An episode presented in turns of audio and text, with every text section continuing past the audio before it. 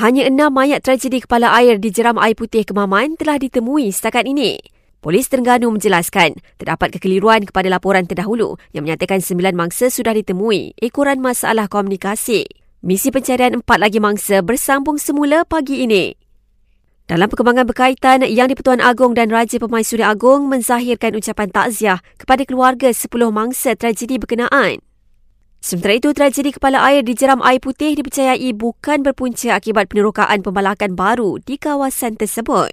Kerajaan negeri maklumkan, pembalakan yang berlaku di kawasan itu adalah aktiviti lama yang dijalankan sebelum ini. Polis gesa semua parti politik yang bertanding dalam PRN enam negeri supaya tidak sentuh isu bangsa, agama dan raja sepanjang tempoh berkempen nanti.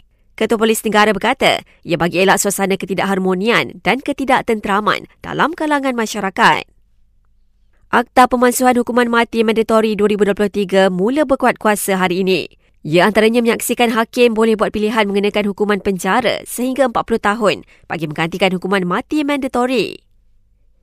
Bomba telah meningkatkan kesiapsiagaan susulan negeri-negeri di utara Semenanjung. Dicangka alami angin baratan yang berpotensi menyebabkan ribut petir, hujan lebat dan angin kencang minggu ini.